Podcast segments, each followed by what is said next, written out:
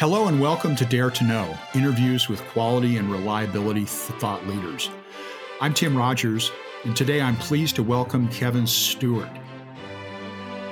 Kevin is an experienced educator and maintenance and reliability professional with 39 years of practical work experience in a variety of roles for Alcoa Primary Metals Group and ARMS Reliability.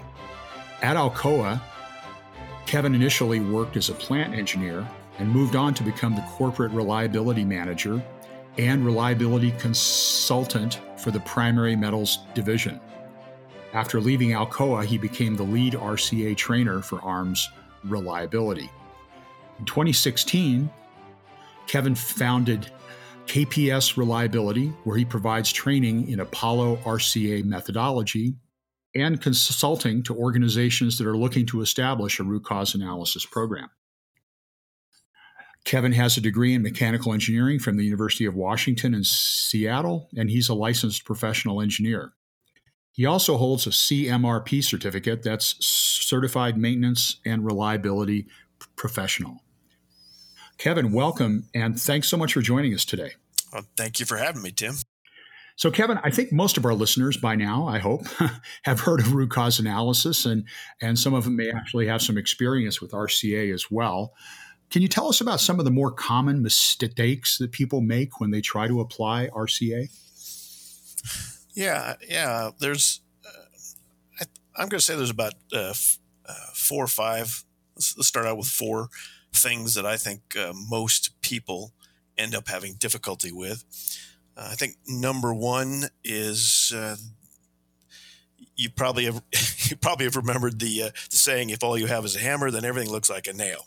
Oh yeah. What that what that means is that if you uh, have root cause analysis we can solve the world's problems with that. So oh that's not true? I'm sorry.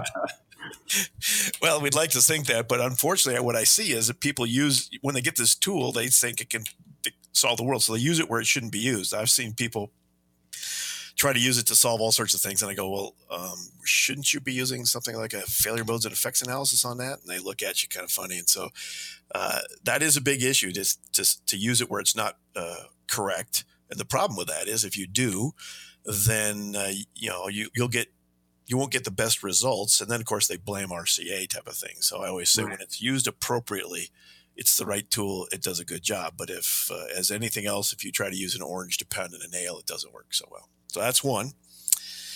Sometimes, sometimes they'll use uh, uh, what they call SME, as you mentioned, uh, and you're as a subject matter expert for right. Uh, a facilitator to do the problem. What that means is that in you go in to do an analysis, and you'll say, "Hey, we're going to work on this this particular problem," and the gentleman that they put in, sorry, the person.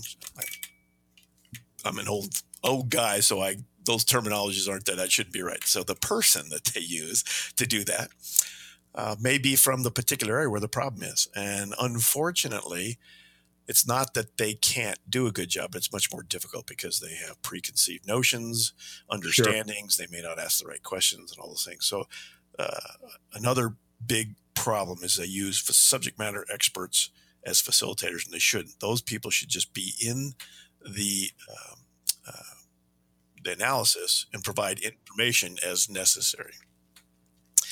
They um, another big one is they stop too soon. We see this all the time, especially right. in new people. Is you go down there and say, "Well, what happened?" Well, let's see. Uh, we they, we had a, a, shutdown of the unit. Why? Well, because this gearbox broke. broke.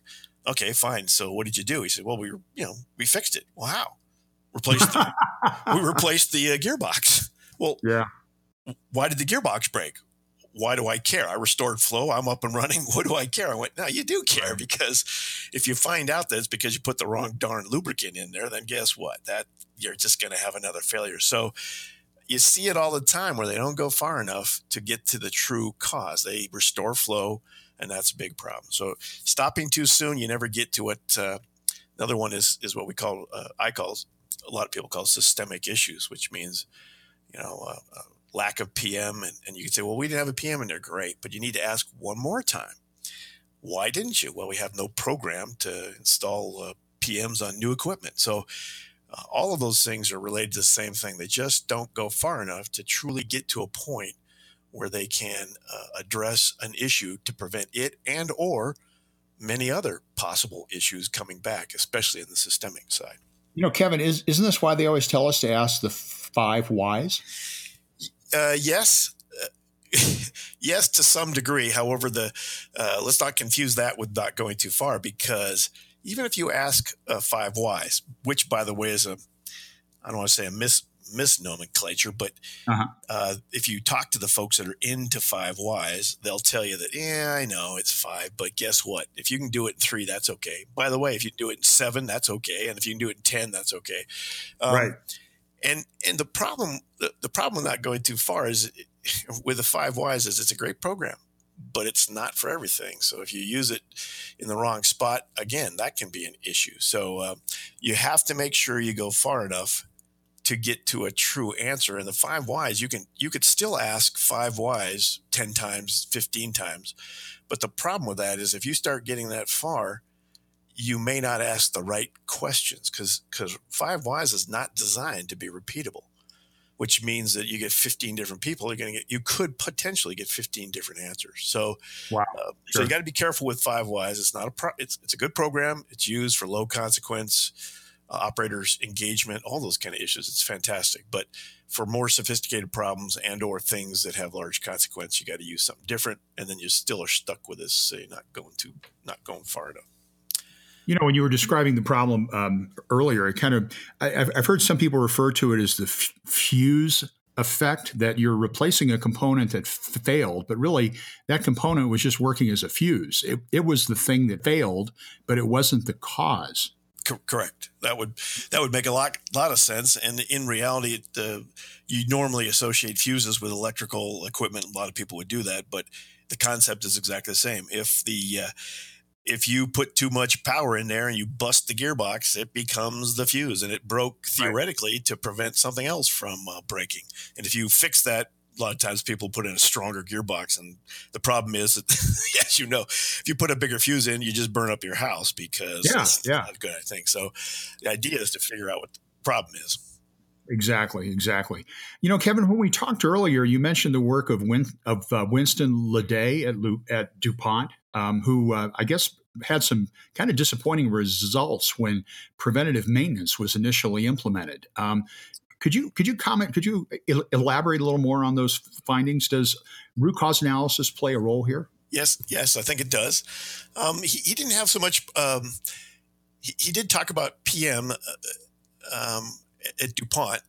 It all bore out of the uh, Nolan and Heap study from United. A lot of reliability folks would recognize that, where they they did some work with airplanes, and they said uh, they found out if they did more PMs, they had less crashes. That was good. So they said, great, PM equals good. So they did more. Well, crashes went up. Mm. Uh, so they found out that that was a big issue with PMs. The the Winston Ledet folks looked at the overall strategy that they put together, and it was uh, uh, Ledet and Paish were the two people, and they were DuPont. They did a study, and they started looking at it, and they said, "Well, you know, what's going on here? What if we do more of this, less of that?" So they they looked and they said, "If we do, if we do scheduling only, they got a one percent increase in their output from the hmm. basis of reactive maintenance. If they did planning only, they got a 1% increase. Surprisingly enough, if they did PM and PDM only, they got a 3% decrease. Mm. I believe for the same reason that you, you talk about that, more PM is not necessarily the best. Got it. Uh, and then what happened was they said, well, what's going on here? What if we put all three together? They got a, a whopping 5% increase in their output from uh, the, the systems. But then they came in and said, what if we add uh, defect elimination, or another term would be the root cause analysis? What happens? Well, they found out they got a 20% increase. Wow. And the, and we are just working with clients uh, right now where I think a little bit of a, a little bit of an understanding might be appropriate because people are going, what do you mean? Well, we just did some RCAs, we call them five whys on some issues. And the three right. top issues they pointed out, they said, here's the issues that are, are, killing us on this particular piece of equipment. I said, what are they? We, we looked at them. I said, well, let's talk about them. And all three of them would never have been fixed by adjusting your PM program or including this or doing something like that. They all needed a redesign or a process change in order for you to sure. eliminate. And those three there were the highest they caused the highest total downtime in that particular equipment. So the concept of defect elimination works in, in uh, integration with all of the other things. You have to do the, the planning, scheduling, PM, and all that, but you have to couple it with this uh, defect elimination in some form or another because otherwise you're never going to achieve the value. So, because some of the things don't have anything to do with that program. You don't want to be just efficient at doing bad maintenance. Yeah, that makes a lot of sense. Also, it seems like a lot of times preventative maintenance is just it's we're just following a schedule instead of really looking at at uh, failure modes. Right. You know, absolutely. And I, I, think I mentioned before, maybe I didn't, but uh, you know, you can make the case that says that uh, so fine. I go in and I I replace a bearing every year, and I never have unplanned maintenance. Nobody ever knows anything. Everything's going fine. We're happy as a clam. And this has actually happened to me when we go and do a little looking at it. You find out that you should you should be replaced. You should be replacing that bearing every eight years. So here wow. I am being very good at scheduled and planned maintenance, but my costs aren't going down the way they should because I'm, I'm not doing the defect elimination. That says I'm not running the way it should be. That makes a lot of sense. You know, Kevin, I've had a chance to to lead some root cause analysis investigations of my own, and I find that unfortunately, in a lot of cases, this leads to some f- finger pointing or some blaming. People start uh, looking for someone to blame for the failure instead of uh, you know trying to look for uh, other other reasons. Uh, do you have any advice for quality and reliability engineers who want to f- focus on solving the problem instead of looking for somebody to blame?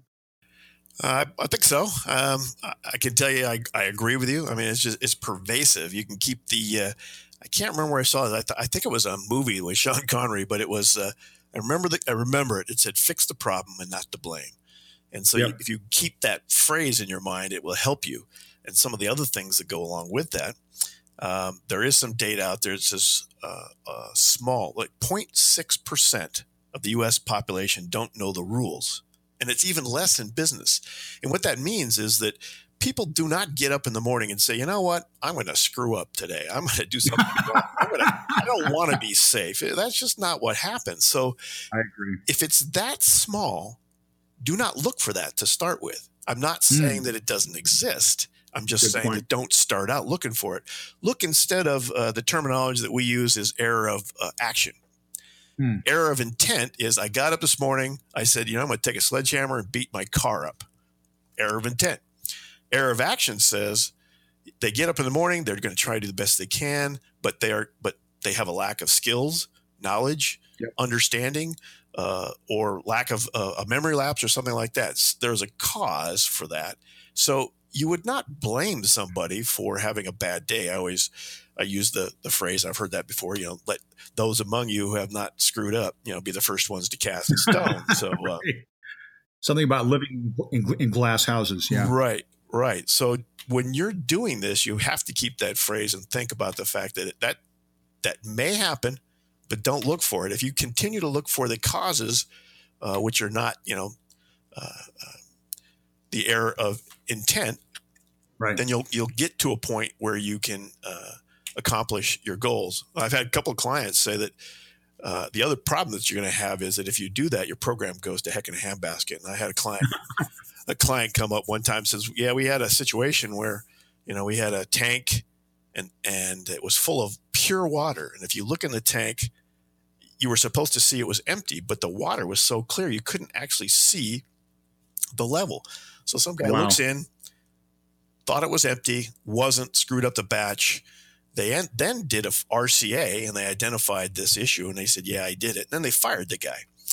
Oh my! Well, uh, guess what? Nobody in the facility ever wanted to help them again with an RCA because yeah, who among you would say, "Yeah, would you mind helping me fire you?" No, nobody's going to do yeah. that. So yeah, you got to be be very careful about that, uh, and your program will die on the vine. And once in a while, uh, the statistically, you may find somebody, but but that's an exception.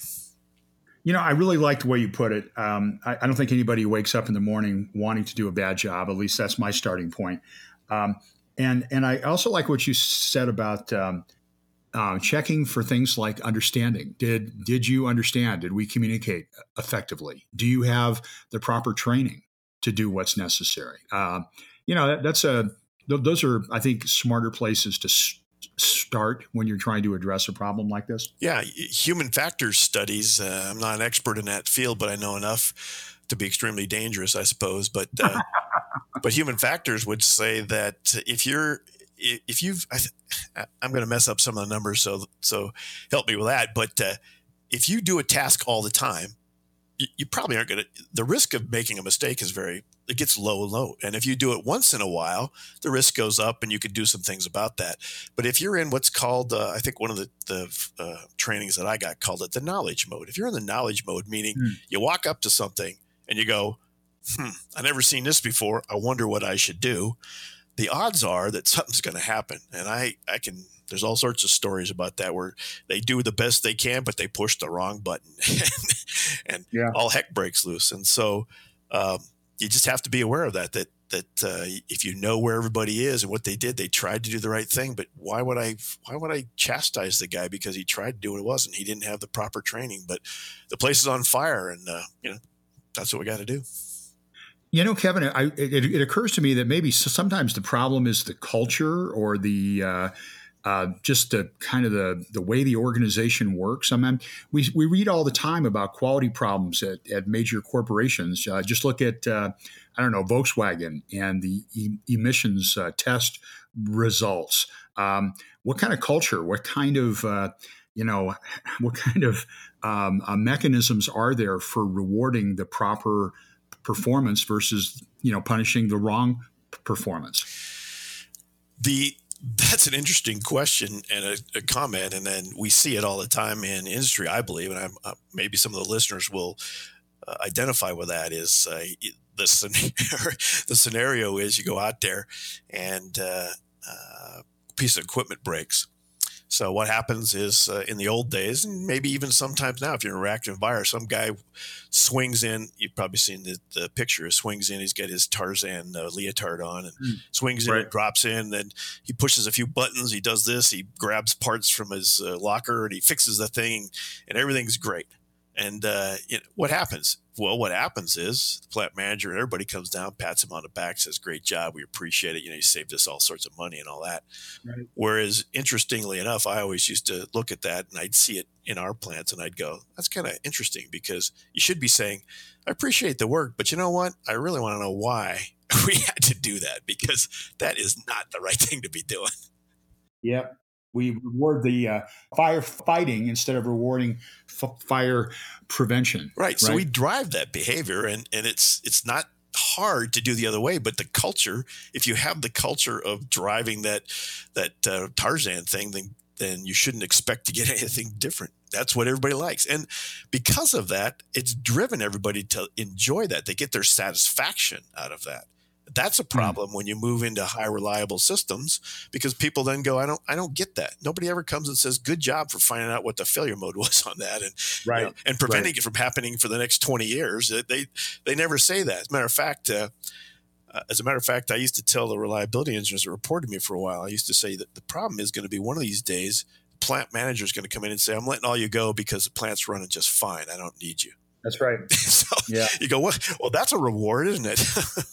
it is actually a paradox of working in quality that if you do your job well, then um, you can can work yourself out of a job. Yeah, I, uh, somebody came by one time when I was doing some work, and it was a it was a department head, and I just I did a double take, and I came up and says, "Are you aware of what I'm doing?" He said, "No," and I said, "Well, let me explain to you." And what I was doing was uh, the last time they did that job, it took them a week, and uh, we were going to get ready to do it in three shifts because we had done all this pre work and reliability work mm-hmm. and stuff. And I said, I just want you to know. I said, you you would never know about this if I didn't tell you. So I I learned from that that you must, if you want to call it, advertise once because I just don't know.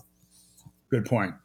Hey, Kevin, I'm going to shift gears on you a little bit here. Um, one of the other things that we talked earlier about was reliability program strategy d- development. Can you uh, can you explain to our listeners what reliability program strategy is, and maybe can you give an example also?